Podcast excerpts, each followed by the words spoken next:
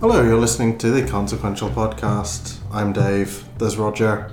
We brought cheeses. There's Lucy. What's up? Today we're talking about food, which is why we, we have cheese. What is the podcast cheese this week? Today's podcast cheese is a Morbier. Tell us about the Morbier, Roger. You're making it sound scripted now. Well, it's not. I just sound like an asshole generally. You do a bit. I'm trying to sound earnest, which does not come naturally. I think that's where that's coming from. Morbier is like a bastardized Comte, but it's got a what would have traditionally been an ash layer in the middle because of the squishy night milk. Yes.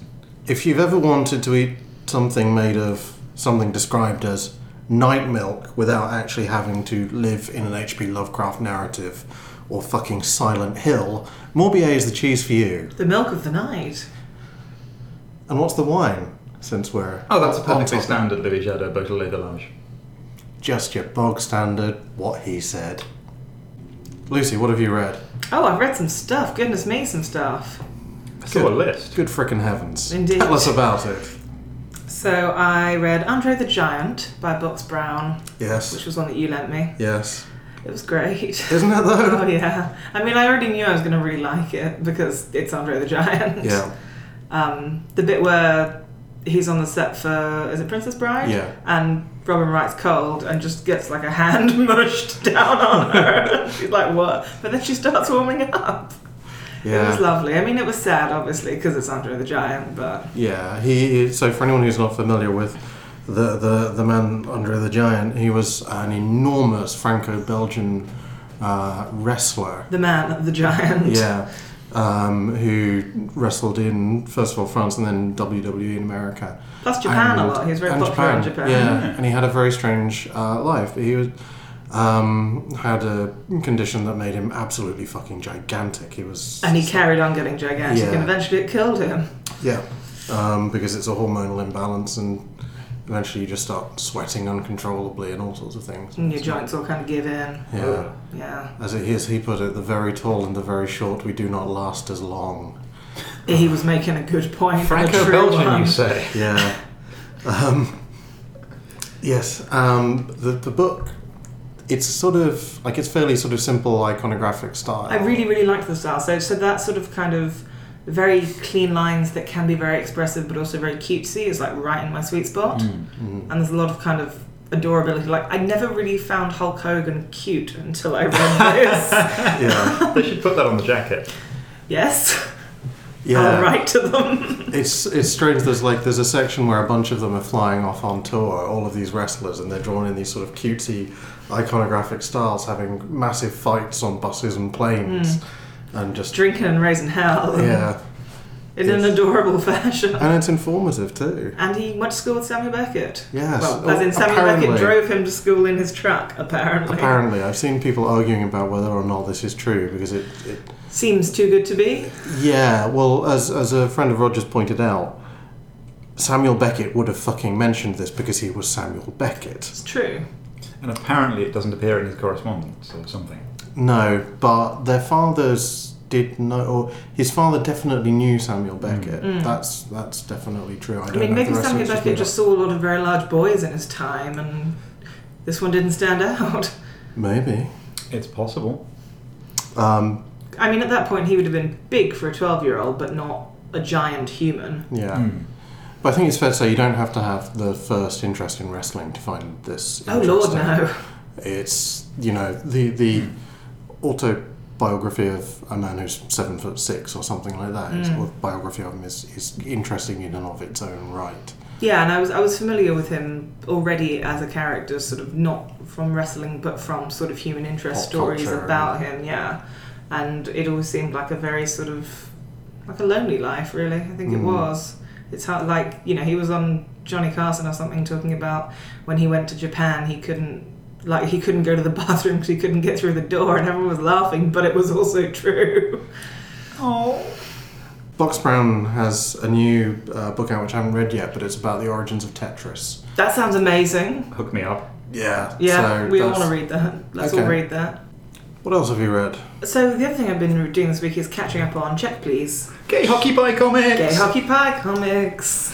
Which in case you haven't picked up, is what we sometimes refer to as gay hockey pie comics. It's one of Roger's favourites. It's one of my favourites. It melts my wizened heart.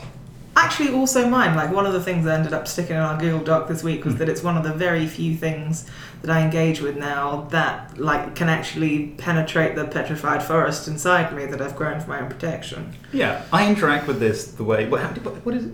Is that because pucks are quite hard and quick? No, it's because Those it reminds me solid of when I pucks was of young. emotion. Well, that's the thing. I think I think you said this in Google, didn't you? It's, it's like um, it's sort of like being amenable to fandom again. yes, in a way that I absolutely cannot do with real fandom. Mm. But this captures enough of the sort of sweetness and light of fandom as I remember it, without the fucking awful Yeah. live journal drama. Like I actually want to talk about what might happen in it, in a way that Yeah, I, yes, I Yeah. find myself caring about the characters and speculating about the plot at a level I just Yeah. don't really do with any other series. And this is crazy because it's this frothy, slight, but but And it's it's not slight emotion. it's not actually. so it's- that's deep. the thing. It's it's so it's got a lot going on. It's not on the nose about it. It's so kind-hearted, Mm. And gentle and full of pies full of pies. and pretty boys. that feels when the oven gave in. Oh, Was it Betty or Bertha? He'd named the Betsy? oven I Betsy. dunno. Betsy. He'd named the oven Betsy, and it, it packed in. And they bought him a new one mm. and they bought him a new one. because they like their weird little gay dude. They're like, yes, yes. It's it's it's all the kind of wonderful, Hmm. accepting stuff that fandom was trying to do that didn't see itself Yeah. reflected in the world. And I guess I still don't really see the world as being as nice as this. This is still projecting No. some of that. So it's by um, Ngozi Okazu, and um, she's got a pretty good like. Twitter, Tumblr thing going Yeah, on as well. yeah, So yeah. there's like a Twitter account for this kind of in universe with the Hmm. characters. Tumblr, you get sort of kind of extra bits of like art and storyboarding and stuff, which Yeah. is very nice. She does. You know the thing Kieran Gillen does when he puts up his writer's notes for an issue, and it's Yes. sometimes brilliant and sometimes insufferable. Yes. She does like a really light, frothy, kind, non-pretentious one of those. Yes. And seems to have seems to I mean I haven't really delved into this a lot but seems to have a pretty good healthy relationship with the fans kind Mm. of taking questions and explaining stuff where it's not super obvious and talking about things like how did you a person who has never played hockey get into hockey Yeah. and stuff which is good It and also nice. it does this thing that I, I might kind of talk about this a little bit later, but Mm-hmm. this has only occurred to me because I was thinking about it in the context of one of the other things I've read this week. But it doesn't have that hardcore yaoi thing of gay male story written by female author. I, I've got no idea what her sexuality is or is not, Mhm, but um, l- largely, but I, it's not just a gay story. But No. dude happens to be gay. But yeah, gay story strong sub themes subplots written by a female author um, in a slightly stereotyping way in which the characters periodically effectively look to the audience and say, as one of them gays, which you get quite a lot in Yaoi and you don't Yes. seem to get in you know, things people have fucking thought about. No, it's interesting. I, I sort of I was thinking just then about what is it that drives women to make these gay stories because I was doing that myself Mm. in, back in the fandom days, and some I think some of it was just that the same kind of relationship between a man and a woman just had a kind of latent violence about it. It was playing that out sort of in a kind of pretty and interesting and not all that threatening, but also kind of society turned upside down sort of way. Like you're for me back then it was playing around with a bunch of stuff that Mm. in reality I knew basically nothing about but it was kind of like a almost like a kind of safe space to explore some of those feelings Yeah. through pretty young dudes And one, one of the original analyses of Online Slash, Mm. like, I, I read this piece analysing the origins of Slash that attributed much of its origin to Kirk Spock stuff. interesting I don't know whether that's true, and it'd be hard to verify or be amazed if it was because people will have been doing this for much longer than that. yes But let's take that one and run with it. Byron and Shelley I bet they were. Um, but one of the um, one of the things that this the, the, the argument this piece was it was like a longish essay somewhere. One of the arguments it was making was um, it didn't pick up the sort of underlying violence and bad gender politics thing from the angle that you did. It picked it up from a particular from a separate angle, which is that the female characters in a lot of things were so badly written and the relationships were so badly written that in order to put characters together that had any meat to both of them and that just weren't just where one of them wasn't just a tedious shallow cipher you kind of had to take your protagonist and your protagonists would be two dudes the only people who were allowed to be emotionally complex were men. So if you Yeah. wanted to write something emotionally complex involving a relationship, that became kind of by necessity And that a was- relationship between two dudes. This- Totally true this about is- original series Star Trek. This is a thing that has been um, has been bubbling up again in fandom quite recently. It's been quite a loud thing, in that there is the sort of subset of particularly Tumblr fandom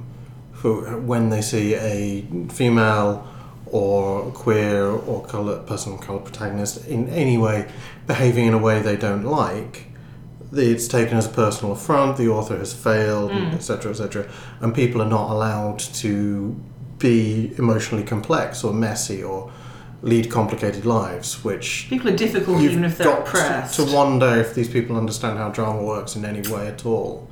Like it's absolutely fair to want to see your, yourself represented in things and represented well, but struggle is inherent to drama. Authors don't necessarily agree with characters. yeah, It's, it's it's it's actually it's a common complaint about a lot of queer movies that the for a long time you got to be a shallow queen or a tragic suffering AIDS victim, and then for a while you got to be a perfect representation of something slightly different to a conventional middle class heterosexual man. which is where the kind of trans journey is going in media Yeah. as well. And at some point, you will get to be a completely emotionally broken, low functioning asshole without it being a negative representation of. Which straight men have been allowed to be in Yeah. Mm. fiction Yeah. for decades, centuries, millennia. And it's um. It's a wonderful refrain and injection about this. mm, Um, So there's Maria uh, Kirkbride, who is you know the sort of Sandwich Kid- needing lady. sandwich needing kick ass lunatic lady, um, who is, you know, she knows that she is viewed as a problem lunatic. And one recurring refrain in her thoughts and occasional speech is, why does Robin, the possible wizard, get to be uh, an Oh, otherworldly it's like a- genius? oh, I'm a tragic Uh, young wizard. Hmm. yeah, and, and whereas she has to be the, you know, she has to be the crazy lady, whereas he is a Byronic hero. Hmm. Um, And they're kind of the same and dealing with a lot of the same Yeah. things. It gets a lot more interesting when you realise who's actually saying some of those lines. uh, well, Spoilers, don't spoilers. To, to an extent, yes, but she also says them Oh, yeah, herself. yeah, yeah, so it's yeah. not just the The thing with the stuff. unnamed narrator. Smooth. yeah. Look, if people are listening to this, they've they've they've. I've only read volume one. It's me that you're spoiling potentially. It's in No, volume one. It's at the end of volume one. It's at the end of volume Yeah, yeah, one. yeah. And the I've second, the read second, volume one badly. and the second trade is out, so I think we're pretty clear. Okay. But, um, But we still haven't said anything. So, You're in the clear, but we haven't said anything. but yeah, it's a it's it's. This is a thing right now. There's a sort of, um, it's sort of part of the sort of internet left wing politics as well. There's the drive to see the the protagonists of things or characters as ideological reflections of people, which doesn't give them room to be bad, to make mistakes. Yes, because if Well, something has to to be, be propped up complex. as an example of why Yeah. X thing that some people are scared of is an inherently bad thing, it always has to be perfect, else X bad people will think bad things bad or something. I won't often, despite being from it, I won't often go out to bat to defend the fringes of the internet left. But like the same, I imagine there's a roughly similar proportion of the internet left that does this, as there is a proportion of the internet right that is super intent on fighting a straw man only version of the internet left. Sure. It's it's not.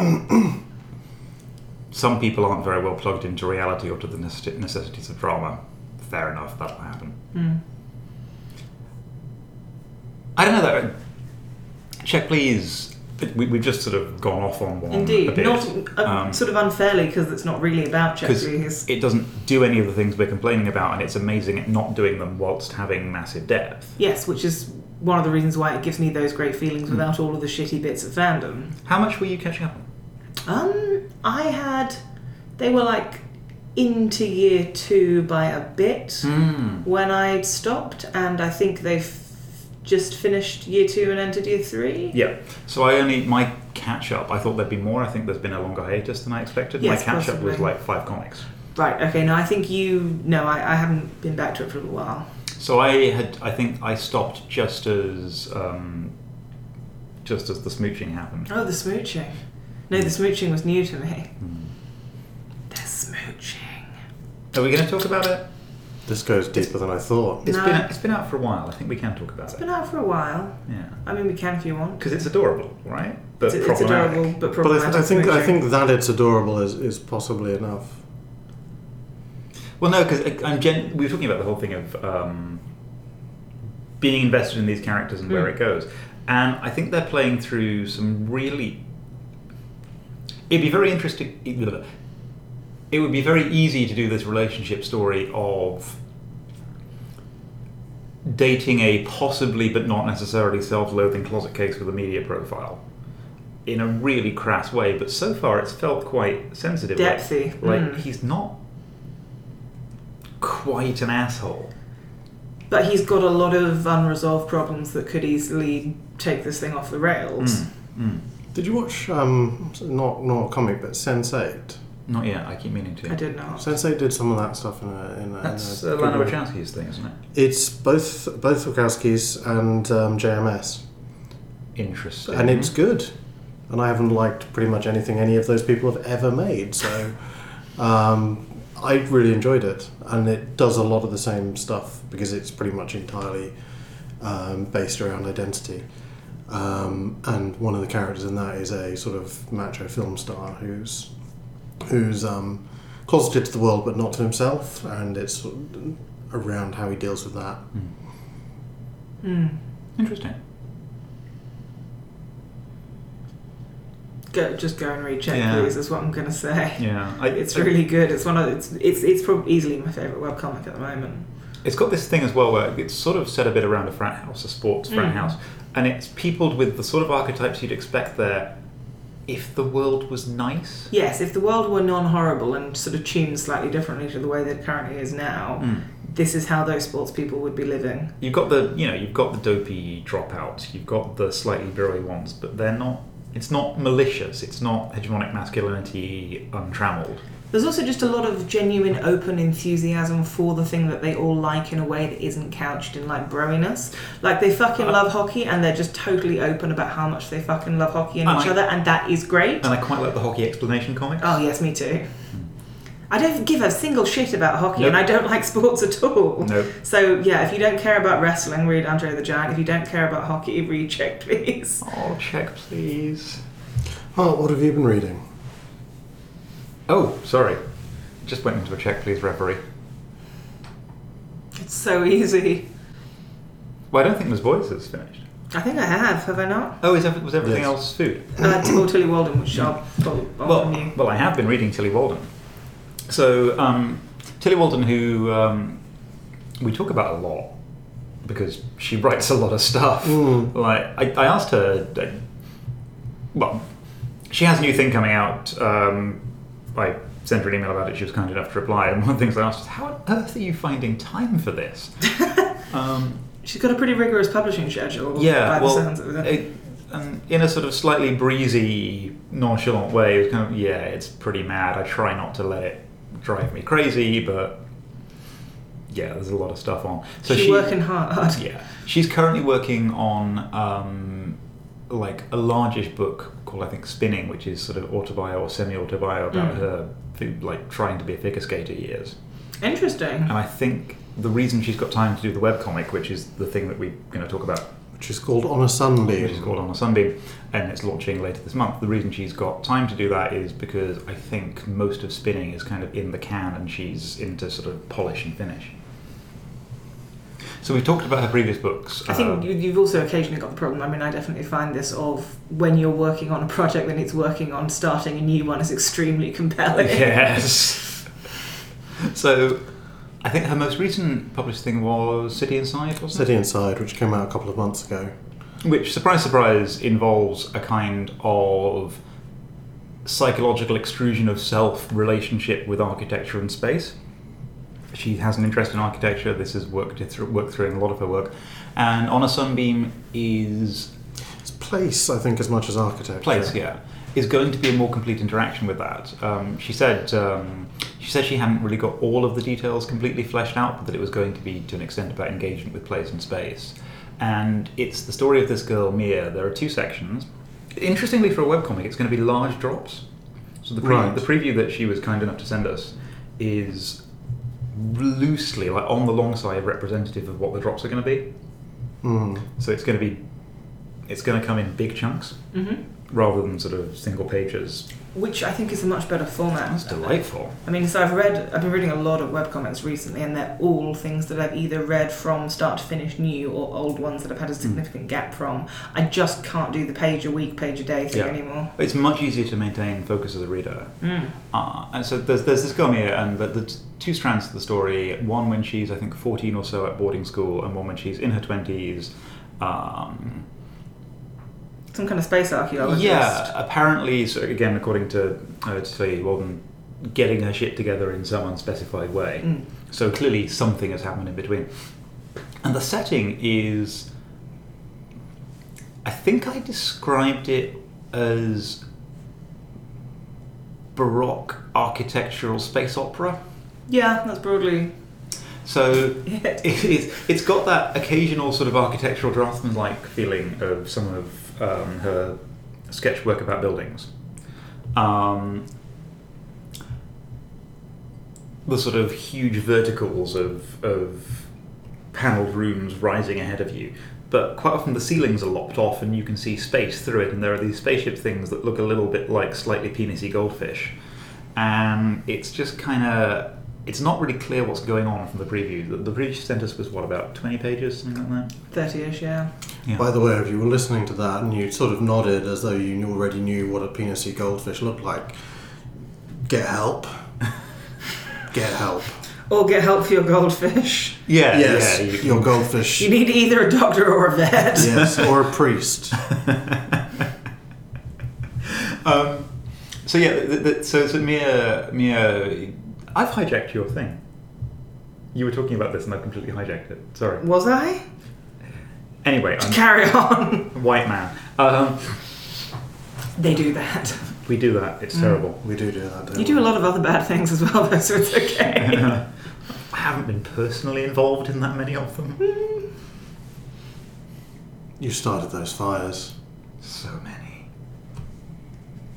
Please continue. One of you. So Mia is um, there's this inter- there's, an, there's a cute little double structure in the in the first one where it, the each section opens with Mia it's time to go and she gets pulled away to some separate thing that's Mm. slightly relocating her, and then you see through the windows that we're in a weird baroque sci-fi world. um, Space is just right there, but also it's like a really fucking old building. Yeah, um, 20s Mia is part of a crew that restores old buildings or something, and it pulls some sort of yellows and warmer tones into the palette. And Mm. young Mia is at a boarding school that seems terribly austere, and she's trying to cut class. It's it's not totally clear. what's going- It's beautiful, Mm. I mean, as, as pretty much all of Tilly Walden stuff is, with the slightly washy colours, and it's a bit crisper in places. The it's space less washy. works well, lots of kind of big Mm. black, white studded stuff. Yeah, and the kind of the rooms tumbling away into Mm. nothing. It's I'm really interested to see where this goes. There I was- just wanted to see them repair the building, to be honest. It's going to be Uh, cool, right? Or to find out if, how penisy the goldfish were. Everyone, everyone's going to find that out. Uh, There was one. There was one small thing that confused me, and it may be my idiosyncratic reading style as much as Mm. Do anything tell. else. So at the beginning, um, she's holding like a kind of large. Mia is holding like a large kind of pillow-like Yeah. object or something, and the person who's walking her to her new job says, "I'm taking the kid to Alma." Mm. I thought the bundle was a baby, and then I was like, "Where did the Mm. baby go?" Later, and I had to go back and reread it and establish that there was no, baby, and Mia was the is kid. and- yeah. No, I- that's because the baby yeah. would have complicated things in a way that like didn't really fit with Yeah. the rest of the narrative. One of the things I'm really wondering about is exactly how, fan- off the back of City Inside, exactly Mm. how fantastical it's going to be. Mm. So she's wandering into these spacecraft that look like crumbling buildings inside, and she's carrying like the gear for a shit sleepover. She's Mm. got like a dressing gown or something and a pillow. And inside, it Mm. looks like a That's sort a of pretty good sleepover. And inside it looks like a sort of tumble down building rather than anything sci fi. And Mm. I was kind of like, I'm wondering whether this is going to be some kind of projectional fantasy Mm. or whether it is just going to be, as it feels like right now from the preview, just this sort of never explained N media mad space fantasy world. I- I- Mm, It's, because uh, yeah, because it's a series of well, from everything we've seen so far, baroque buildings on various scales floating on planetoids or asteroids in Yeah. space. and I, I enjoy in pretty much everything she's done. It's probably at its sharpest in City Inside. This sort of high-handed disdain for like self-satisfied contextual detailism. Mm. It, it's not. There's, you get. A, we talked about this in the fantasy cast. You get a particular sort of fussy navel-gazing world building sometimes. She, her books seem completely uninterested in that. I Mm. rather like it. Oh, it's, it's evocation rather than detail. Yeah, which I've always preferred. Mm. The detail is the stuff you make in your mind from the evocation, right? Yeah, you can you can do that yourself. Or, I mean, yeah, that that I mean, it's, it's a sort of a, s- a slight aside, but there's detail in some web comics in the first three pages that you haven't found in 75 years of Batman. People don't seem content to have their own headcanon; they want everything filled in, Yeah. which is odd. I find. Yes, On a Sunbeam launches, I think, next week or towards the end of this Yeah. month. There's a preview that Oh, it's uh, on you Broken can see on Frontier. Broken Frontier, which we'll link to in the show notes. I think it's the first six pages. Um, so we'll, we'll link to that. Read it. Yeah. It's good. delightful. I also enjoyed it, Thank you. for the record. Hart, what else have you been reading? Um, so I'll, I'll skip through this because we've got uh, you know a theme to get to, and also I wasn't that interested in the other stuff I Oh, good. read. so I read uh, Wolf and I read Self Obsessed, and sort of just briefly on each really. Wolf is the uh, Alice Cott and Matt Taylor, isn't it? For the first volume, Matt Who is Taylor, yes. dis- but this is, it's a disgustingly talented team, and I'm sorry I expected a bit more. Um, Mm. Like it's it's their God that was entitled, but they are both kind of awesome, and this is a little bit less than the sum of their talents, only a little. It's it's a paranormal LA noir. Fuck it, it's um, it's Desolation Jones nailed to Sandman Slim, but without being as fun as either. Um, yes, I don't. I don't necessarily know that. That sort of makes it sound like it's um, derived from Sandman Slim, Which rather is than not. ending up at the It's same not. place It's- by. It arrives at the same conclusions as both. So, Yeah. where Desolation Jones has the intelligence community being beached in LA, and and, and Jones is a sort of underground fixer. This has a paranormal community beached in LA. It's very idiomatically different, although it has the, exactly the same rhythm as the first Desolation Jones volume. It's got the same rhythm because they both read a lot of Ri- um, Richard Stark and Raymond Chandler, I suspect. Yeah, but and the stuff that was looking up at the sky and things being weird. There's a lot of stuff. It it wangs on about synchronicity and sort of foreshadowing in a way which very heavily tells you it's also about its own narrative. I quite like that. I enjoyed that tremendously. In fact, sorry, I'm doing the I loved it it's shit thing, aren't I? You're on a little bit, yes. Um, which way around is it for this one though? I think it's it's shit, but I loved it. It's Possibly. not shit. It's it's quite good. You It said is shit wanged on, but then you rescued it. yeah, it, it's it's quite good. There's a dude. Wang, that's- Wang Don is something a friend of ours says rather than an extrusion of patriarchy. Mm. I meant more of wanged on having a sort of mildly negative connotation, but then him kind of Uh, recovering it back in the day. Alice Card is nothing if not wordy. No. and it's it's all right. Th- There's there's a mystical fixer. He's solving a conspiracy among werewolves and vampires, and one of them's a racist, Huge racist. huge racist. That's bad. Um, it's fine. It's kind of enjoyable. I I did enjoy the art. I did enjoy the story. It's implicitly set in the same world as Alice Cott's Change, I think, which is weirder and more interesting. I suspect, yeah, it is. Um, it's sort of slightly more mainstream than Change, in the, the storytelling in Change is sort of elliptical, and it's a bit elliptical in this. Um, in it jumps around and you end up places, and there's a lot of sort of skipping time or going back to things. Um, but yeah, some of its parts. That's the thing that keeps coming up. It just wasn't as It also it didn't have jokes where I thought it expected jokes, and it did have jokes where I thought it didn't. yeah. Hmm. Uh, sometimes that really works, On and purpose sometimes or it doesn't. jarring? And I, I, mm, it didn't sit quite right for me. Hmm. Mileage variance. I don't. So I think the the issue that I come up to with it is not that it's not smart, but it's just less fun than I was hoping for. So the, is the, the Rivers of London versus um, Shadow Police problem. You've got Ben Aronovich's River- Rivers of London novels and Paul Cornell's Shadow Police Fallen London novels, Right. which are broadly speaking the same thing. Only one of them is going out of its way to be gritty, and despite having occasional jokes and despite being just as daft a premise, and it's just not fun. Like taking that premise and making it not fun without adding enough gravitas to carry it out the other end into genuinely interesting Mm. is a thing. You can do weird with noir. You can you can do weird and not apologize for it. Black sad. Yeah, Fatal, or- although gender politics. um, or something like the the version of the Big Sleep that they set in London, Or Kiss Uh, Kiss Bang Bang. or Robert Altman's version of the Long Goodbye, which sort of roots moves all of the action into the seventies and uh, makes Marlowe kind of a weird slacker, and yet the whole thing still works because he can still bumble about around in a, in a rumpled suit, and that's fine. Um,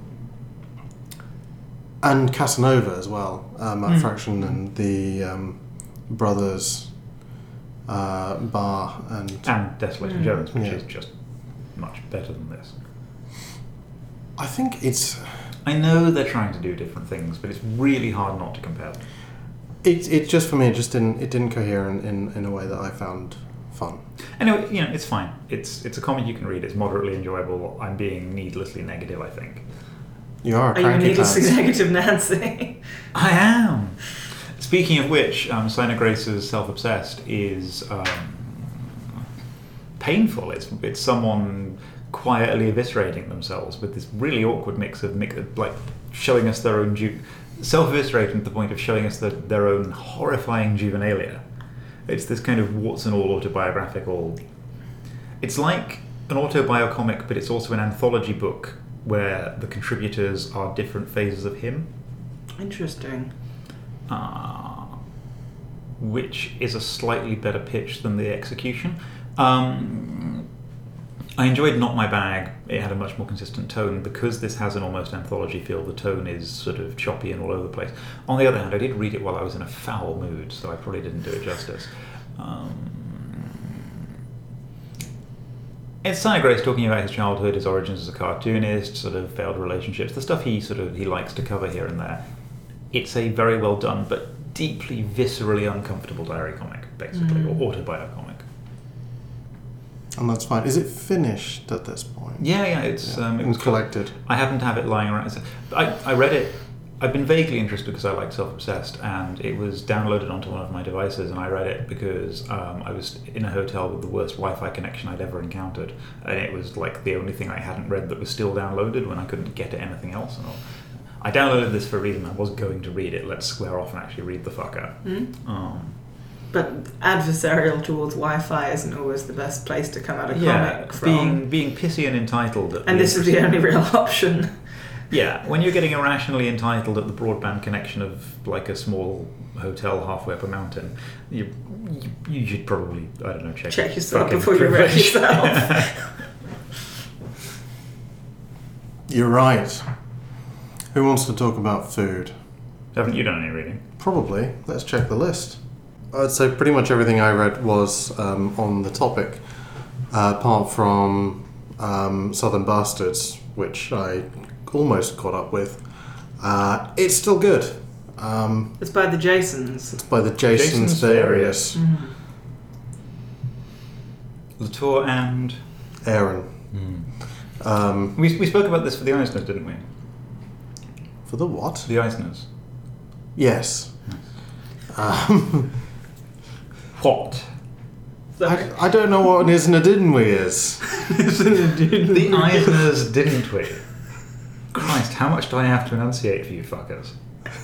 Do you have the problem of whenever you enunciate, people assume you're mad? Or very posh. Well, that's the problem I have because I think posh sounds mad when you enunciate it. If I enunciate, people assume that I'm angry. yeah, same. Like, why are you talking like that? Really? Jason's always like, I can't hear you, I can't hear you. Stop, stop, why? And I'm like, When I when I enunciate properly, it's just Bertie Wooster. That is presumably because you spend that's a lot what you of time chose as a child. asking people to distract your aunts. I, well, have you met my aunts? No, Don't want to. no. They're actually lovely, but Mm. Leave. Yeah, but I just have no social reason to, to Yeah, do No, so. I already met your dad, that was enough. you know, bit weird. Southern Bastards is still good. one would ask you about cooking, the other would get you drunk.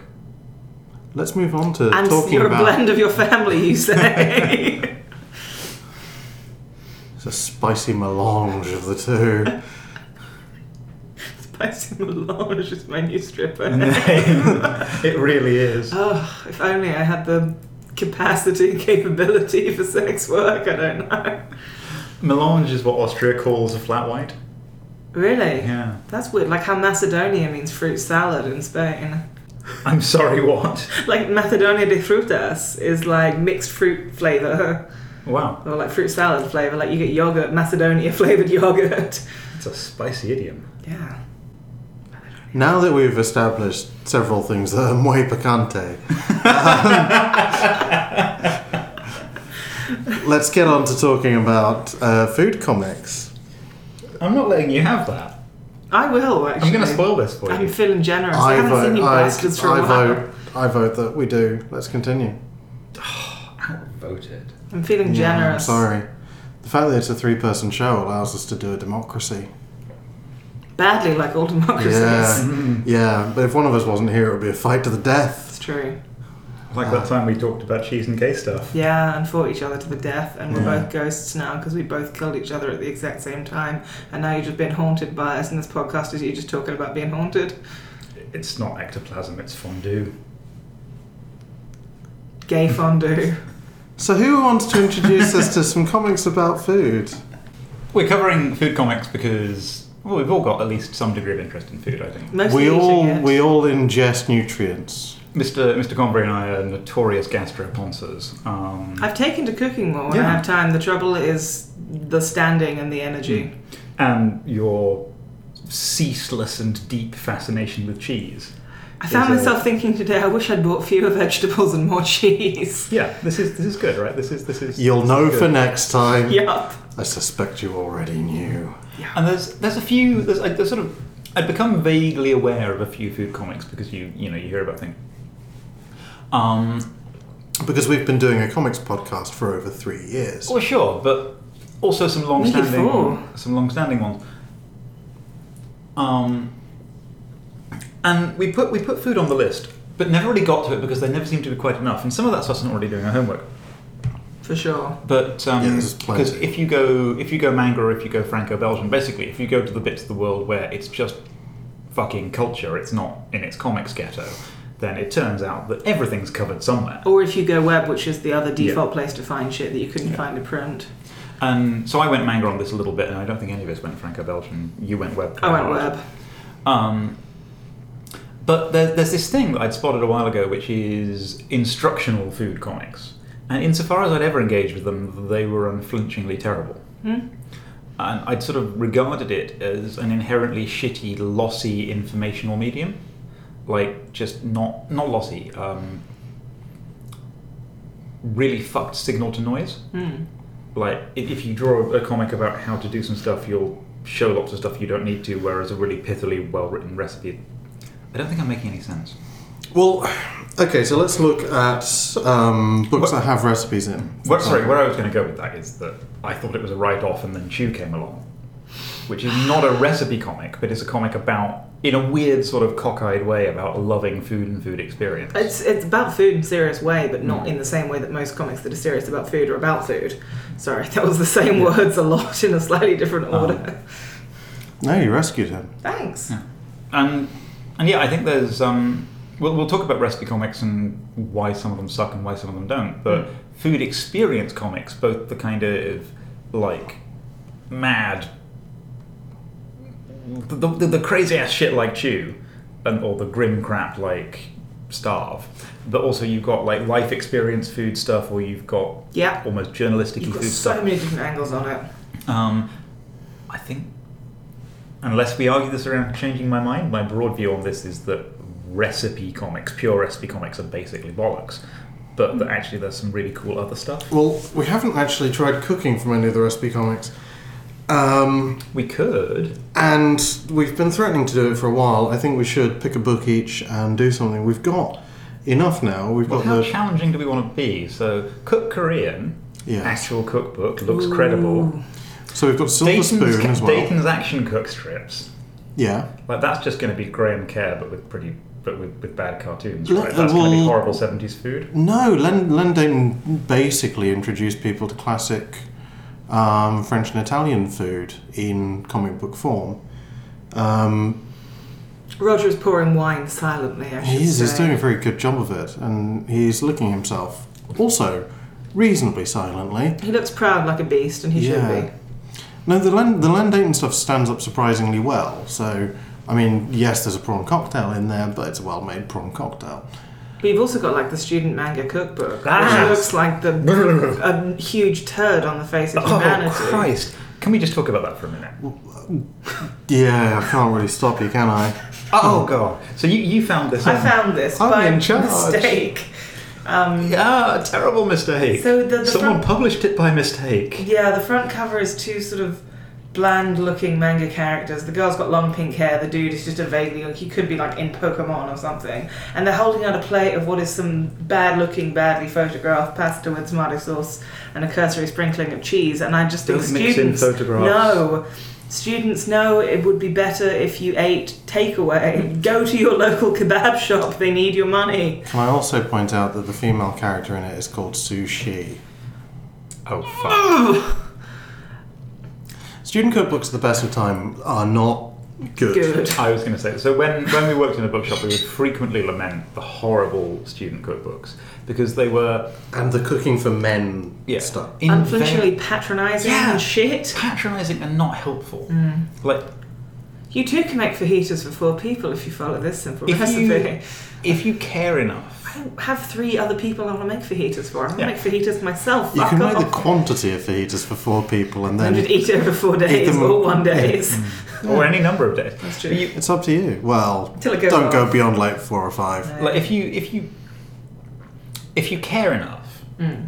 then it's probably it's, it's, it's, it's, it's- it's basically a lack of market research if you care but you don't know anything this won't help you because the entry level instruction is so bad and it's really patronizing Yeah. if you care and you do know you're not buying this if you don't care and you don't know this isn't going to convince you Yeah. and mangering it up ain't going to get anyone through the door especially because this manga is terrible like early 2000s cash in manga Yeah, well, black except jacket except manga. except you're not selling it to the person who's using it. You're selling it to their parents. Or grandma. Yeah, it's it's this is Or like well-meaning aunt or family your friend. grand your grand's buying this for you. Yeah. It I heard stands you don't out. you like, like the the comics. It stands out on the shelves when you're you're being sent off to university. They Mm. can grab it when they're buying bedding and, and pans in a faff.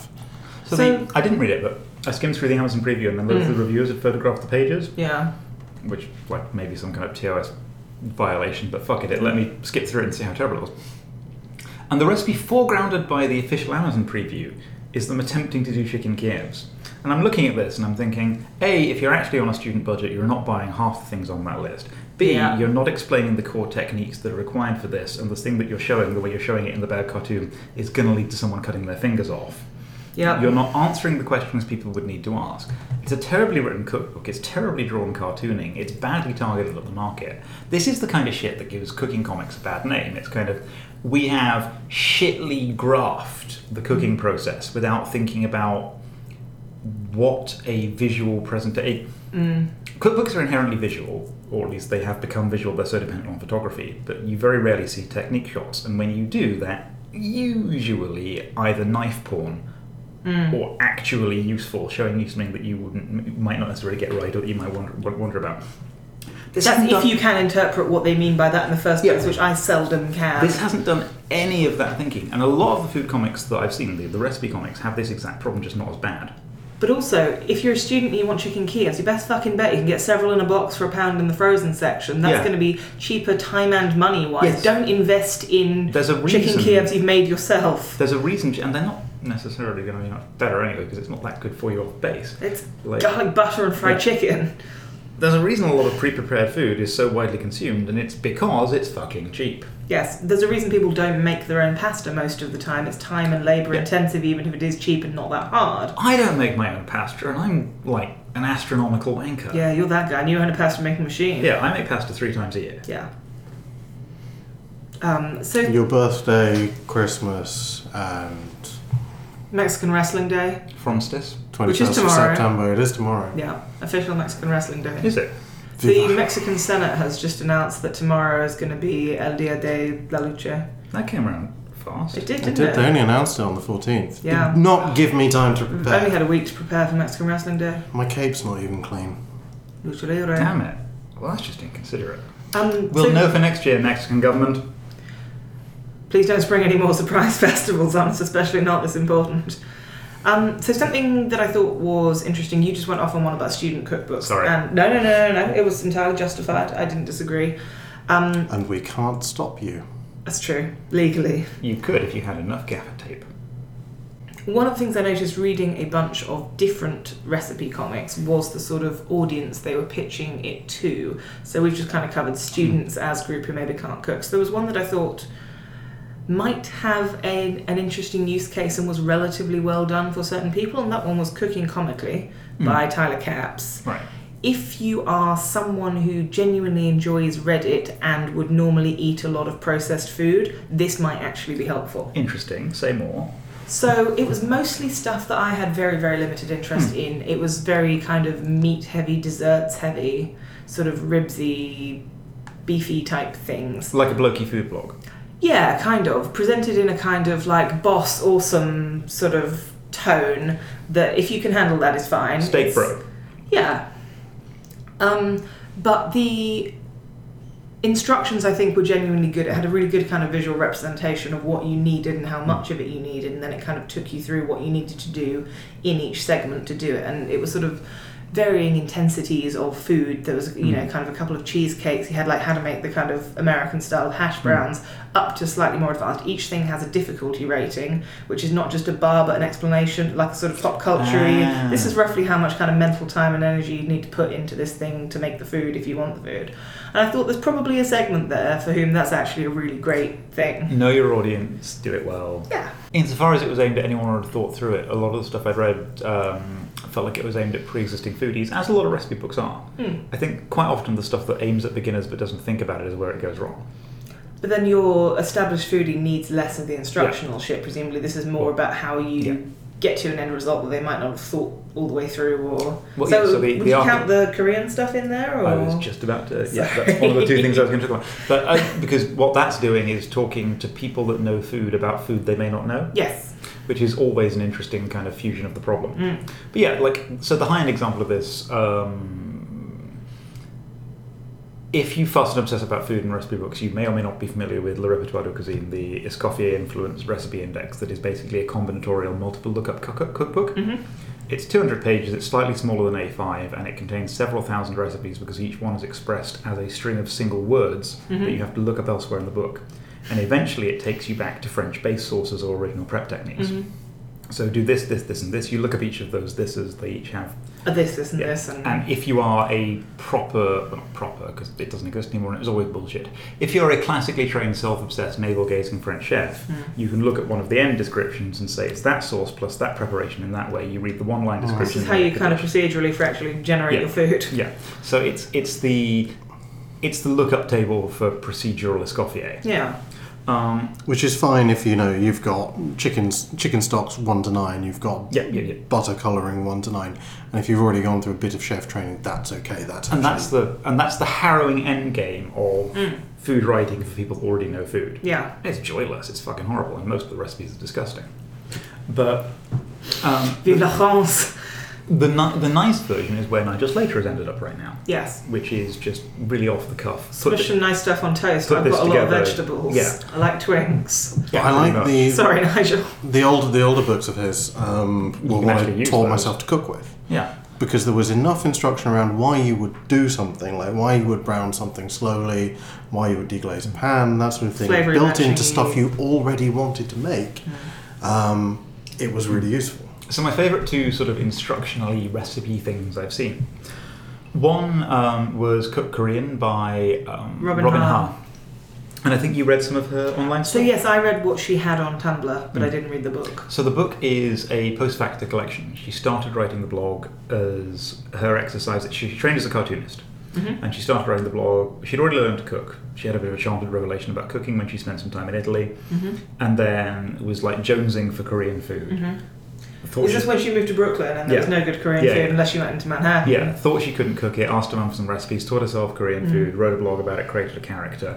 It's kind Mm. I of. went cool. really quite hard for it as well, like making her own kimchi kind of Mm. Yeah. hard for it.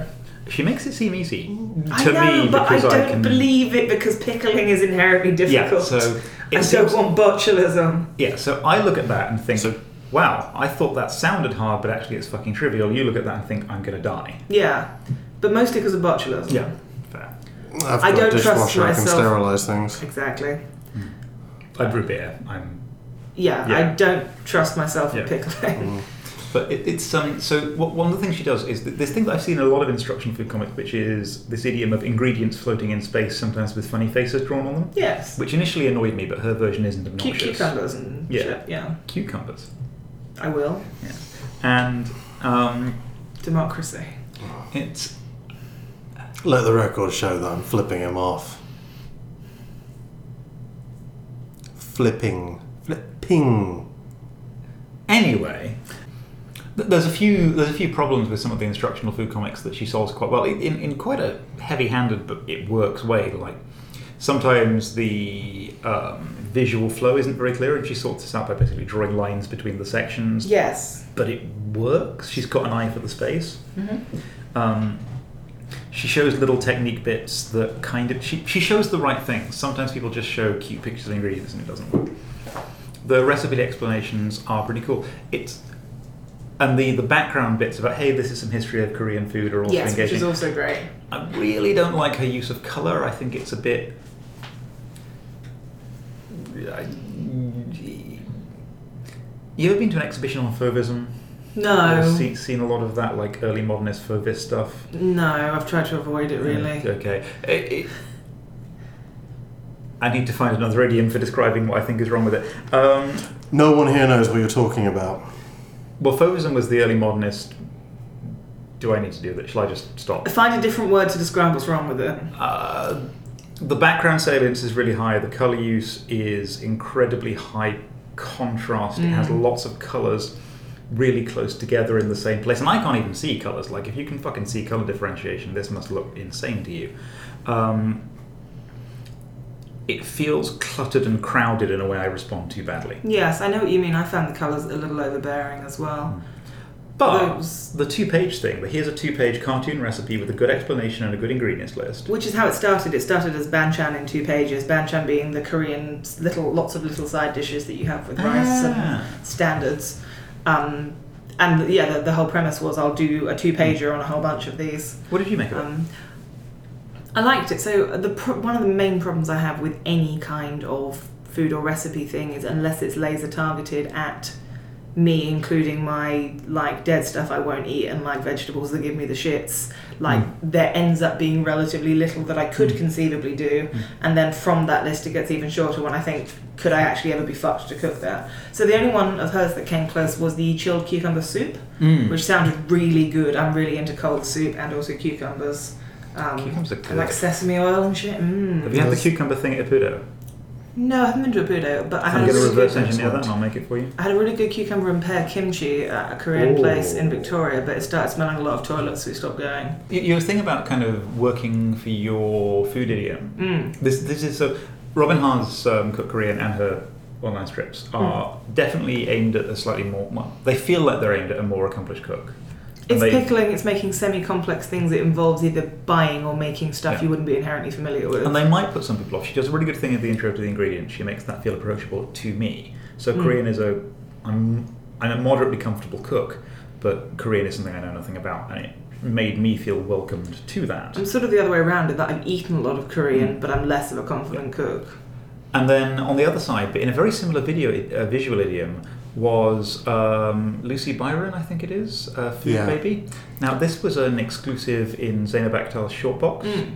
Have we talked about Shortbox before? I can't remember. We haven't, No no. problem. Probably so not. Shortbox is what Zainab is doing at the moment, where she's producing a curated, curated selection. I think it's quarterly selection of comics that you can sign up for, and they come in a box. Mm. She sends you a box of comics. You give her like thirty quid or twenty quid. Or I can't remember how much it is. You also get sweets. That's good. Yeah, it's just lovely.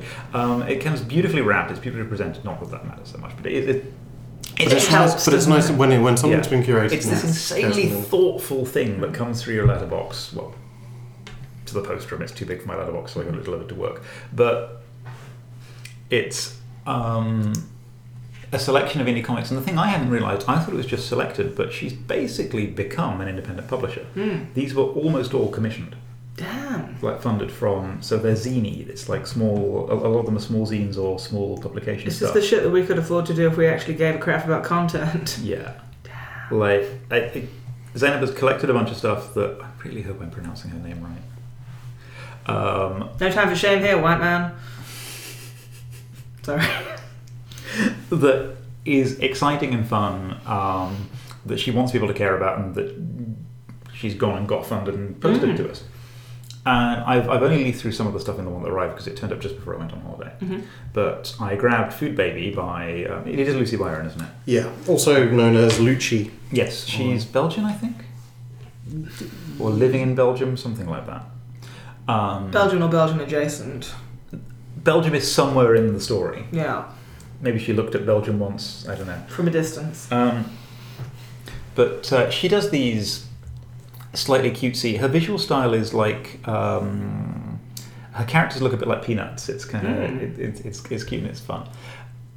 And it, it's very much self-taught cook stuff. So the preamble sort of says, "Look, when I moved, to, when I lived, first lived on my own, I could barely hold a knife. I still cut myself in the kitchen. I'm making this shit up as I go along. But here's what I love about food: Which is reassuring if you're Yeah. not already the super poised, confident Yeah. chef. And it ranges between some things that I'm like, hey, that's quite cool, and then just kind of, here's what I like to do with instant ramen to make it suck less. Yes. Is it pour tofu into that shit? Yeah, Like, put an egg your on own it. Yeah, vegetables. put an egg on it. and it, it's kind of there's a little ode to eggs. Bang an egg on it. And it's got that kind of objects floating in space, diary comics, food comic style. And it's like, considering how cute it is, it's a miracle I like it. Hmm. But it's got this constant self-ironizing tone. It's called Food Baby. Hmm. She has a. Some of them are on her Tumblr. Mm-hmm. But the, the, the collected thing for short box is called Food Baby. It's like 30, 40 pages. It's a Mm. little A5 thing, really nicely produced. Um, has a little intro story about her having a condition with her nose that meant she couldn't smell properly, and then it Okay. got fixed, and she suddenly just loved Understood food. food. Yeah. Um, taught herself to cook, became kind of crazy about intense flavors, and yeah, it- it's it's just charming and it's constantly self-ironizing. Hmm. So this this thing about um, you know how you've had this happen where you're just too hungry but you're too lazy to go out for food, and so you just realize you have to starve to death. Yes. Yes, I have had And that. it's got that constant, and then the, the little the little the little panel is is her on the phone saying, "Yes, takeaway person, all your pizzas, please, and extra cheese." And it's just kind of How does she know me? it's got this wonderful self-ironizing tone as it tells you these slightly breezy, slightly self-deprecating things about food. And would I cook some of the recipes? No, probably not, because I'm a tremendous snob. But like, it, But you're also a tremendous snob who can understand that not everybody's going to be Mm. where you're at and can see the journey through there, and this fits in Yeah. somewhere along the way. there's this blog post that I keep pointing to, written by a lady whose name I keep forgetting, but she writes a bl- on a blog called North South Food, which is this, um, which I will put in the show notes when I dig it out. Is a rant about the embodied capital and experience, effectively the embodied privilege required to cook. Yeah. It's her rebuttal to, oh, the poor don't know how to cook, they just eat sugary junk food. It's so easy to cook cheaply. No, it's I lived on fucking nine pounds a not. week, but already had a fully stocked spice rack and a chicken I killed myself for stock. Exactly. Like, what if you're feeding Hmm. an electric meter? What if you don't have time? What if you don't live near a supermarket or a farmer's market? What if, What if you or- can't physically carry stuff in Yeah. bulk, which is the cheapest bet Yeah, because you yeah. don't have a vehicle and you don't have physical strength, or you have like a mobility issue? Or There are whatever, yeah. lots of Well, rebuttals. if you to don't this. choose to learn to cook instead of doing a proper degree. That might just be me. It's there's, there's so that it's a really really good rebuttal to that. Um, This Hmm. Well, it's- totally reminded me of that a bit. The sort of like This can don't be, pushy full- about it. yeah. Don't be entitled about it.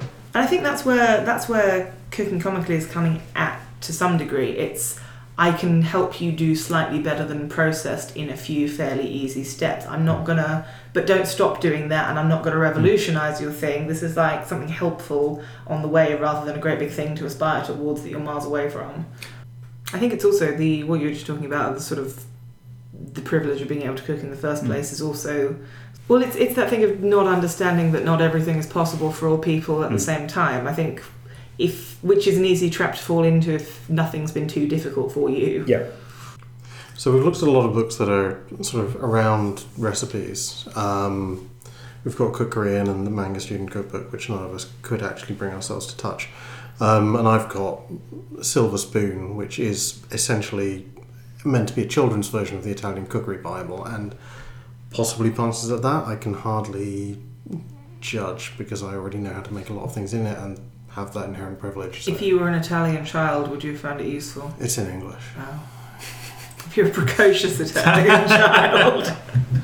Um, I don't know because again, it has the problem where you illustrate something and you say this is how you uh, do it. You know, chop the carrots like this, but then you have a really indistinct illustration. Yeah. Chop Um, the carrots like this, it's an orange blob. Yes. So to be honest, if I was a precocious Italian child, I think it would be easier to learn what sofrito was from. Grandma? Yeah, or a photo. Yeah. This is my The big internet. problem with a lot of these things is that It's a bad medium for it, broadly. It can be done well, but it often isn't. So I thought I was going to Alright. get to say something about food is one of the as, as a creative medium, food incorporates so many senses, Mm. uh, even to an extent, sound sometimes. Yeah. Um, and I could like fuck on for hours about food and multisensory experience as set against its transience as compared to other art forms. Mm. I'm not going to do that. I'll spare you all that fatuous bollocks. But when we remember when we talked about Wigdiv and the attempt to condense a thing about the experience of music into an into a completely non-auditory medium. Yes. So that right, Yeah. right. Food is visual. Comics are visual. Food is not narrative. Comics are narrative. Like you, there's a there's a sensory mismatch which could either be interesting or awful. Mm.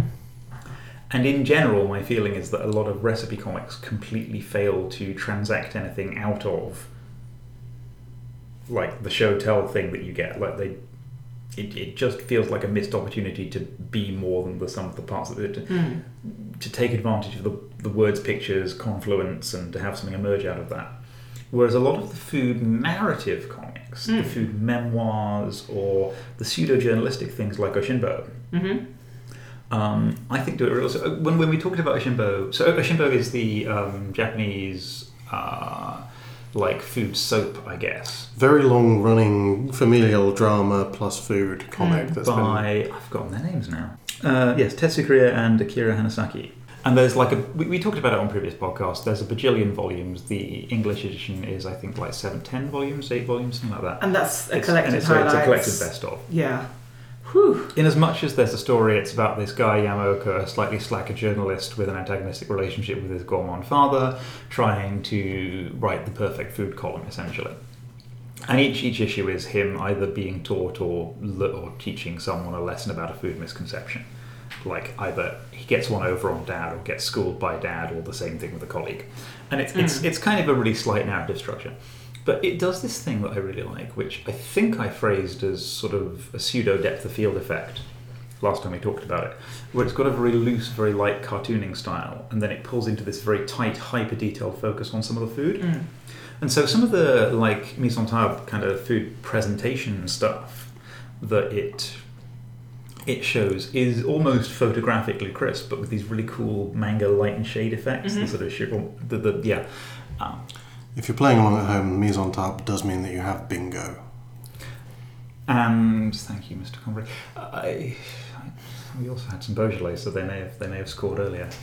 Um, and Yamaoka's lectures, or his dad's lectures about food, accompanied by these kind of intricate bits of food portraiture, and then the reactions of the people around them, quite often say more about the sensory experience Mm. than than some of the things that are more aggressively. I don't know, Yeah. Although the thing that annoyed me about Volume Two, which is about booze, is there's this whole chapter on champagne where they, well, for a start, are wrong about some things. I happen to think, but then describe something that would be quite perfectly describable as so transcendently brilliant it requires no words, and then they just have a few panels of people looking smug, and I'm just like, well, Um, actually no, Paul it's, to Lovecraft. it's actually just carbonated Chardonnay. Like however much you love champagne, it's carbonated Chardonnay, and you can talk about that. I'm also fascinated by the cultural prestige and perception of champagne in Japan as distinct from its kind of place in Western culture. I don't know how different or same that is. Um, the comic is about that, okay. um, but in a slightly weird way. Bear in mind, it's from Also, the 80s it's- and 90s. Yeah, it started the, Right. the, the series started in '87. Um, so there will be things will have moved on to a certain extent as well. There's a really good um, chapter about going hunting um, for duck and pairing it with Beaujolais Nouveau, and it, what it's actually about is aging food. It's about the, the effects of aging on stuff, and Mm. yeah, What it's really about there is Beaujolais Nouveau. Beaujolais Nouveau tasting shit and freshly caught duck tasting shit because they're both overprivileged by a particular cultural moment which doesn't respect how much better they'd get with age. But The thing you say about the sort of the, cult, the cultural differences I found interesting because the first volume is largely about sashimi.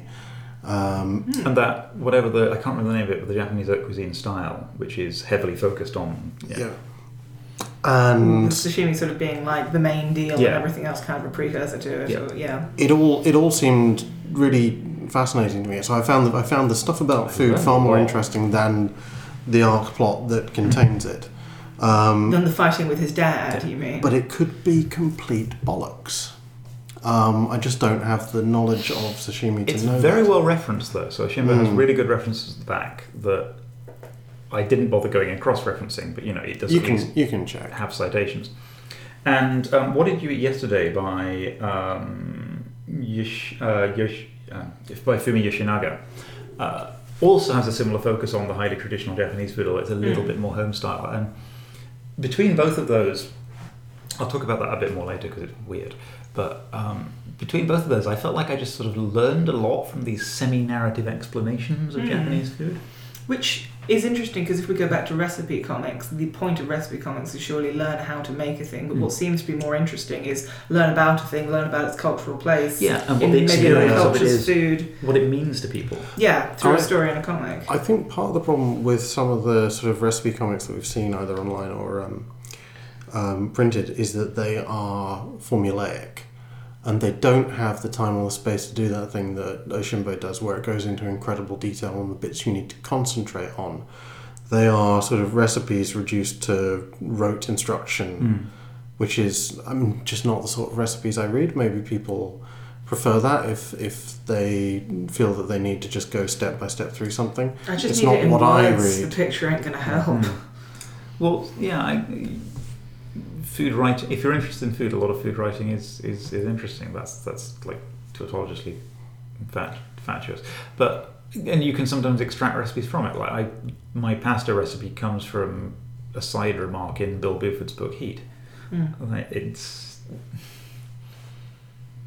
it- food writing can be sort of weirdly incisive like that, but. I once asked a friend where his mother's pumpkin pie recipe came from, and he asked her, and it turned out it was the one on the side of the Libby's can. And that's okay. But we, I mean, sort of growing growing up in my house, we had a lot of recipe books and a lot of. Uh, you know, it- a, a a lot of interesting food and a lot of food that wasn't necessarily common in the 70s and 80s. But then we also had stuff that was produced by dairy councils. And we had the like 10 minute Oh, microwave everyone had cookbook those. and things like Did you have that. like the dairy like year planner that also had recipes in it? 'Cause my grandma had a ton of those. And like it's time to get the 1984. fuck over condensed milk. You're going to be eating some condensed milk. I don't know. now. I'm coming back round to it. I think we were one of the things we were thinking about was the sort of experience food comics and the way they can draw your attention to Mm. things or to the way people the way they fit into people's lives or to people's cultures, Yeah. which seems to be a lot more interesting than lettuce with a cute face jumping into a saucepan. No, it sounds cute. yeah, but also shit. I read What Did You Eat Yesterday, and that was like a Shinbo for unreconstructed yaoi fans. Or which I'm sure are a subset. Yeah, it was just a bit too wolf t-shirt. I just the stuff about food was was good and was interesting. It's it's this it's by I mentioned it earlier. It's by um, Fumi Yoshinaga, and it's by about these two characters, uh, Shiro and uh, Kenji, and they are theoretically a middle-aged gay couple in Tokyo. Uh, one of them's a lawyer, one of them's a hairstylist. Theoretically middle aged, theoretically gay, theoretically in Tokyo. Like, which subset of those things is theoretical? Well, theoretically, a realistic example of any of it. Right. Um, in particular, they're kind of young and twinky, and it's supposed to be a plot point that they look younger than they are.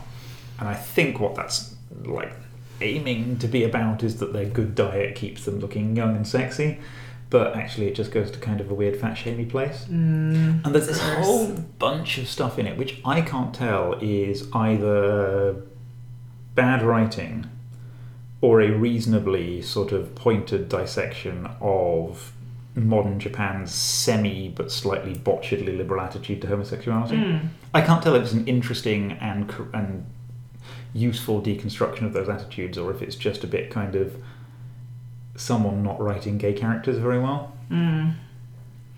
I, ju- I just don't have the context for that. It could also be a translation issue.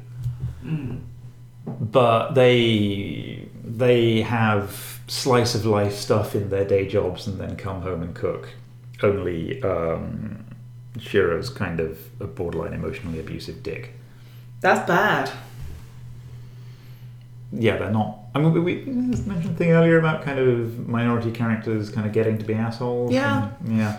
But this, like, I think he's supposed to be charming, but it's just he's not very nice to Kenji. On the one hand, he does get to be an asshole. On the other hand, it's not nice to not be nice to your significant other. I just, I, I only read the first volume. I might buy the next one, at least because it's not expensive and it's kind of fun.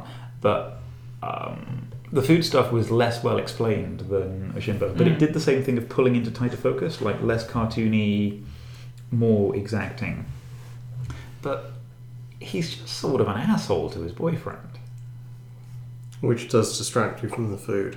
Yeah. Well, his, his only way of being sort of emotionally articulate seems to be through cooking, and like, fuck knows I can relate that to the pathology in my own personal life, but But on the other hand, also you need to be good and giving with your words as well as your food to like have your relationship not implode. Yeah. It's a bit like having a meal and having the people at the next table have a huge blazing row. Kind of fucks up the meal. Hmm. Or my absolute highlight for that, having someone who just joined Google complaining about how everyone else at Google is an idiot for an hour and a half. Well, having to eat next to someone who's just joined Google is going to be a problem in any context, but that sounds like one of the bad ones. I mean, that's why they have their own multiple canteens to kind of try and contain them Keep- as much keep as them possible. away. Yeah. Hmm. Yeah. Yeah, I mentioned this, and apparently it's a rite of passage when you're in Sa- San Francisco to have one of your meals fucked up by someone from a tech company bitching about everyone else at the tech company. I've probably done it to other people in Cambridge, San Francisco in probably awful forever, shocker. but lots of tiny dogs And big dogs. And systemic infrastructure failure. Mm. and dogs of many sizes and burritos. That's but really yeah, no, good it's got cars. problems. Also, Really good- cable cars. Yeah, really good 99% Invisible episode about how it's all built on like trash.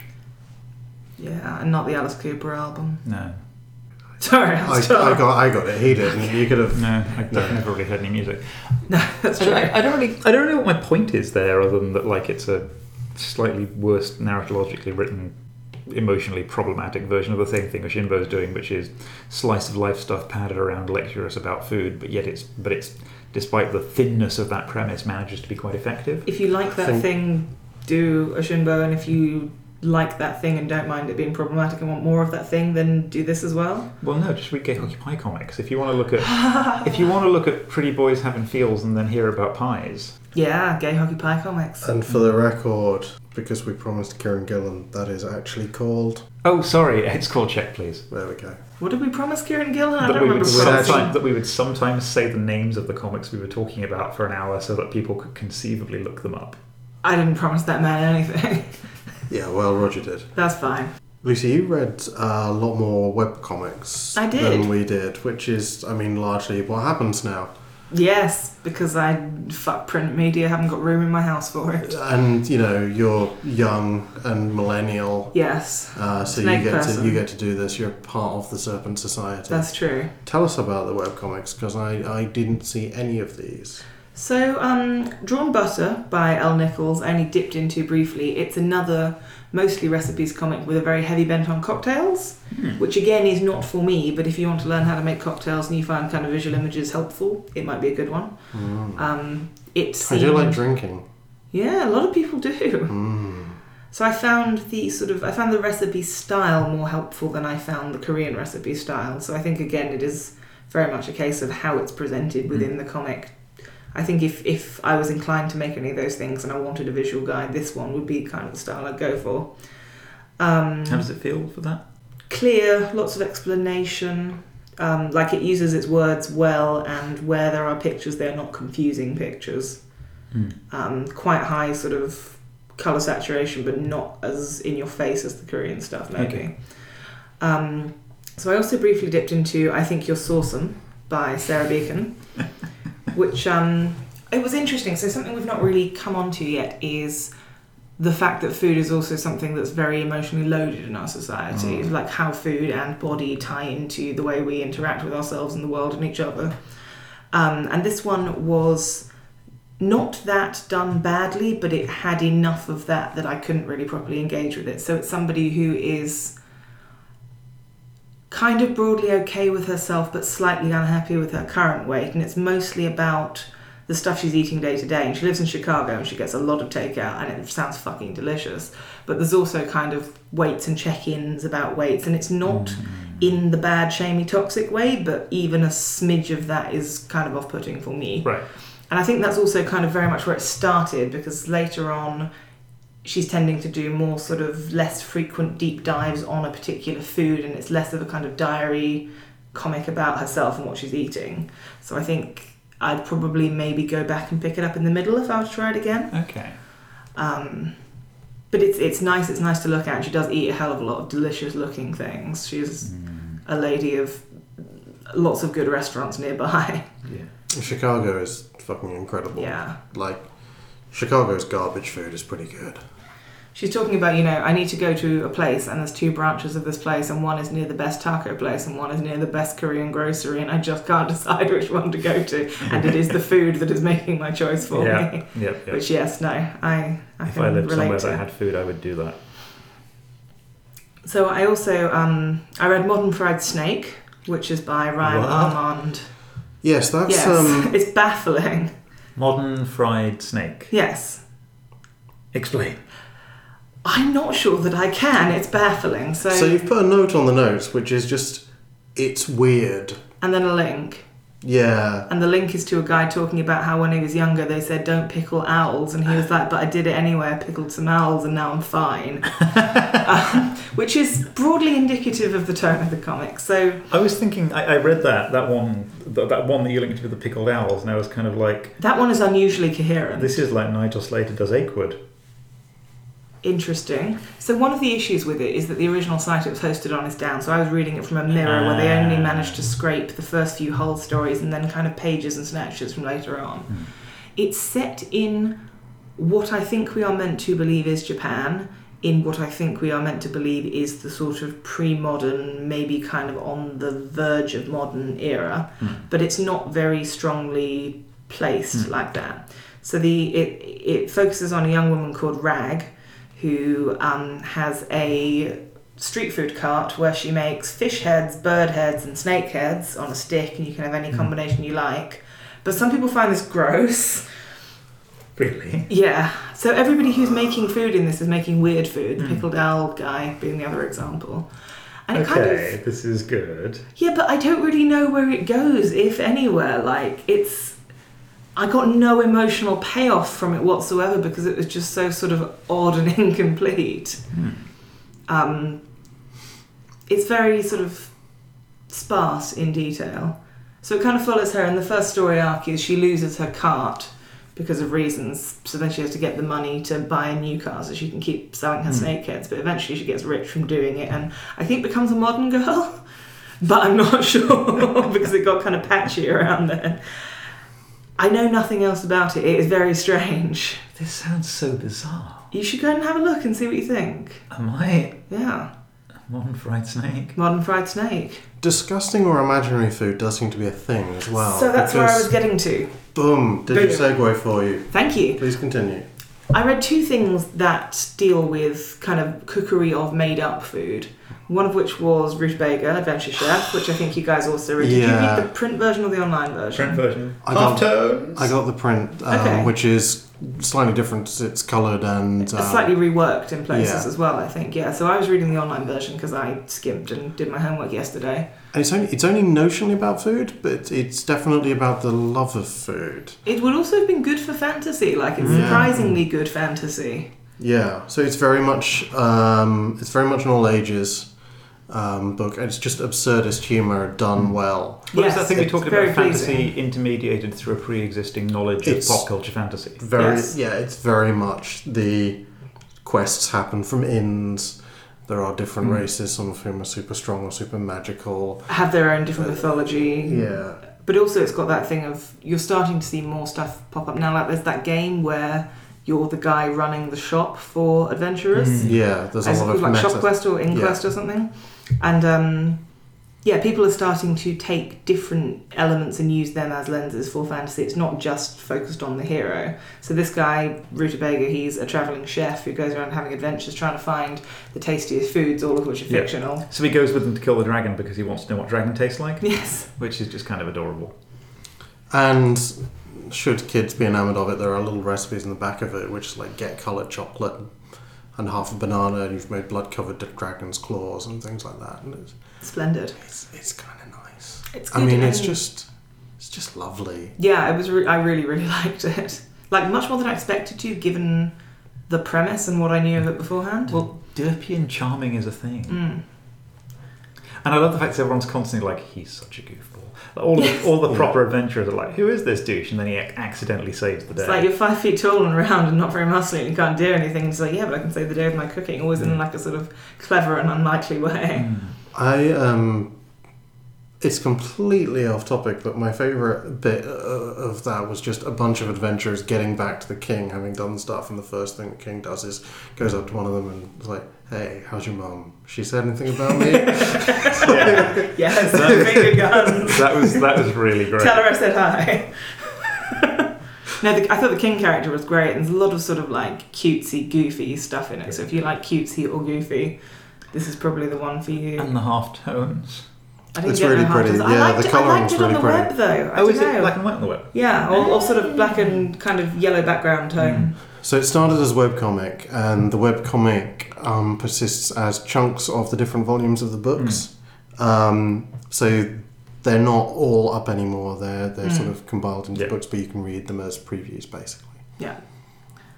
um, it, it was a shame that I read Rutabaga first because I then read Wonton Soup and I was much less impressed with the made up food. It's sort of yeah. Well, wonton soup is is a sort of uh, sci-fi tale with a similar sort of thing. Guy in space in partaking of high pressure cooking contests, but he's he's given up that life and Trying the to life find interesting food around the Yeah, galaxy. he's now a trucker. I'm now picturing the chef episode of Futurama with helmet sparkle. It's worse than that. I don't know, I thought it was fucking hot, salty garbage. I enjoyed the story, but it doesn't. The the sort of nonsense food didn't work for me in the same It's way. like a glarble of who did it. But it wasn't. It wasn't just the nonsense food. I mean, I Mm. found the writing kind of bad. I guess the gender politics was also bad. it's been a very long t- time since I read it, so I don't remember. Who wrote it? James Stokoe. Oh, who did okay. Godzilla in Hell. Yeah, and- yeah, yeah. Yeah, it just didn't. It didn't seem to have any particular kind of emotional character depth. Like the the world seemed to have been made. The thing we were talking about earlier to have been made for the sake of making a big world, Hmm. but there was no real Hmm. like. How does this work as an underlying structure? And I wasn't really given any reason to care at any point. I think that's that's fair. Um, it certainly. It wasn't. I, wouldn't it was have not for me. I think. Like it definitely was not made with me in mind as a reader. been- Nothing you're saying is un, is unreasonable. I enjoyed it more than I've enjoyed a lot of manga, but I think that's because I was trying to get my money's worth. Yeah. This is one Um, of the things I didn't get to, and now I don't feel so bad. I I I enjoyed it more than Lucy did. That I remember, but I've not read it in a few years, mostly because Lucy's had it. Yeah, I forgot to bring Ah. it back as well. I've had it since probably as long as this podcast's been going. Sorry. Um, I did read it though. Finally. The artwork is something that I love. I really like James Stokoe's style, and it's a rare thing of his that's not actually in color. Hmm. Um, but he has gotten better since then. Good. Uh, I mean, yeah, it wa- it was a sort of first big published thing as well. yeah. Um, he, I think it might have originally been Tokyo Pop.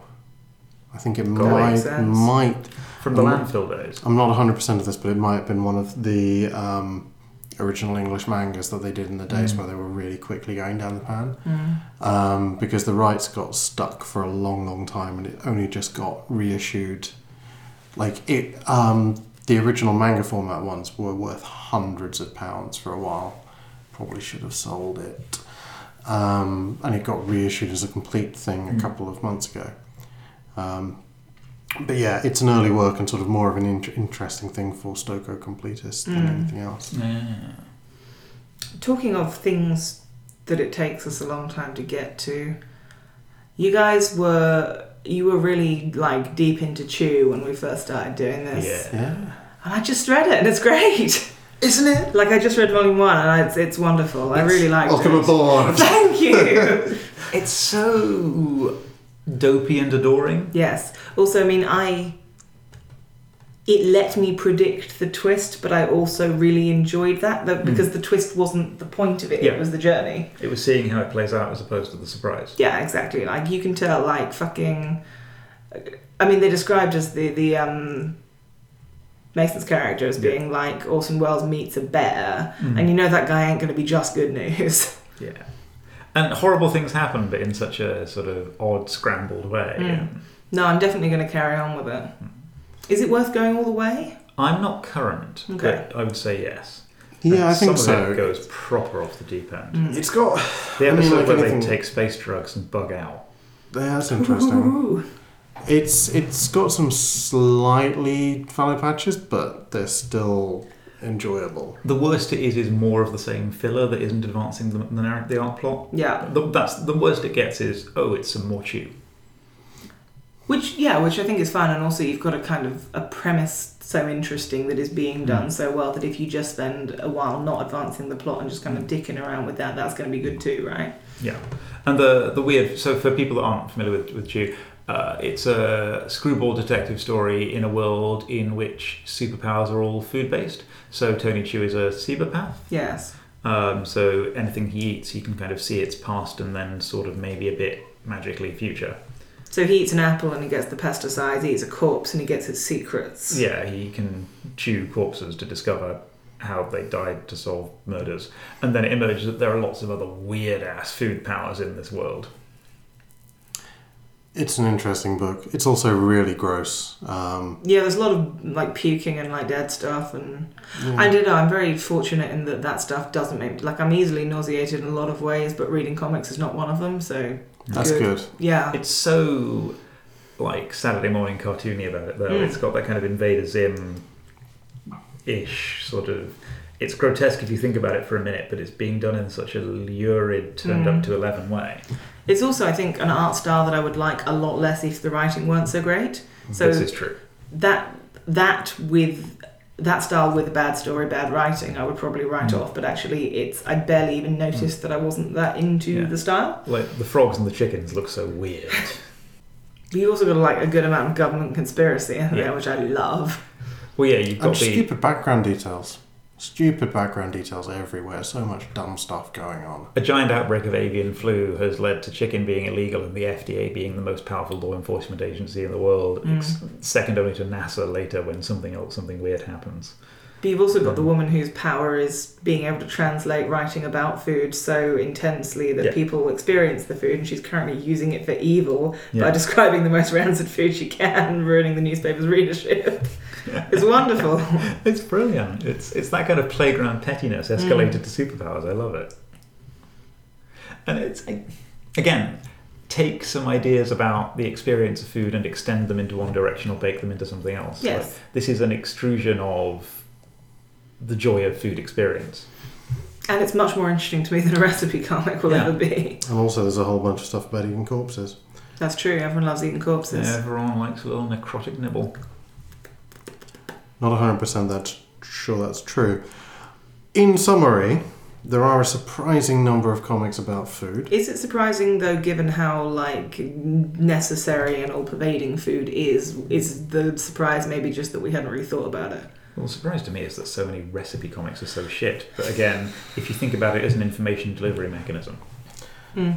I think it's not ideal, and so I really don't think there's much that I would use. And the sort of the golden age, which I'm pretty sure I'm the only person who recognises this, uh, of recipe comics, sort of five, six, seven years ago, was stuff that you could pack on in layers or make in two minutes. Um, it was that sort of stack things in a bowl, delicious, numb, tiny cartoon. You've got a head seven kissing layer your dip. fingers. Um, which is the sort of the equivalent of that The beautiful fucking- shiny time before we saw those endless fucking Facebook videos of Oh. two hands shot from above making something that's got far more cheese than a human colon can reasonably digest. The only one of those I've ever not hated is Black Metal Vegan Chef. So I don't mind. I don't mind the ones they've made as videos. It's just that the the endless content farms that have sprung up to make cooking videos, which are hands shot from above, stirring shit in a bowl and telling you it's fucking delightful. Ship that to BuzzFeed. BuzzFeed, ship that back to the guys. Let's make more content. Let's share it. Let's do some everywhere. content. Mm. We're what are doing. your social metrics? we're doing. Could a we good do our own content. and then it just ends up being like horrible dildos and lizards? yeah, Okay. just a big bowl of dildos and lizards. Yep. Indiscriminate dildos and lizards. So look forward to to that the uh, the, the video about the dildos and lizards, or potentially uh, our new black metal band, Indiscriminate Dildos and Lizards. Does anyone else feel like they've got any sort of summing up to do? Any sort of thesis? Roger, you look pregnant with whimsy. No, I just I'm congratulating myself for not going off on one. Well done. Quite a little. You can join in at home if you feel feel like you should. Because the thing I didn't go off on one around about really annoyed me. You can say it in the pub, you know. It's like therapy. Well, that, that it that's- costs roughly as much, but you get a hangover as well. I think that that's it then. I think we're going to go and get some food. Ah, No. see, because we need to eat to maintain No, our mortal no, frames. That's 'cause true. You, you already had quite a lot of that cheese. Well, I'm going to eat some You're fucking on the food. night milk. I'm going to put more cheese in me. Night milk or no night milk. So Night or day milk. we're, we're, we're going to come back to you and, and don't forget to, to eat your night milk.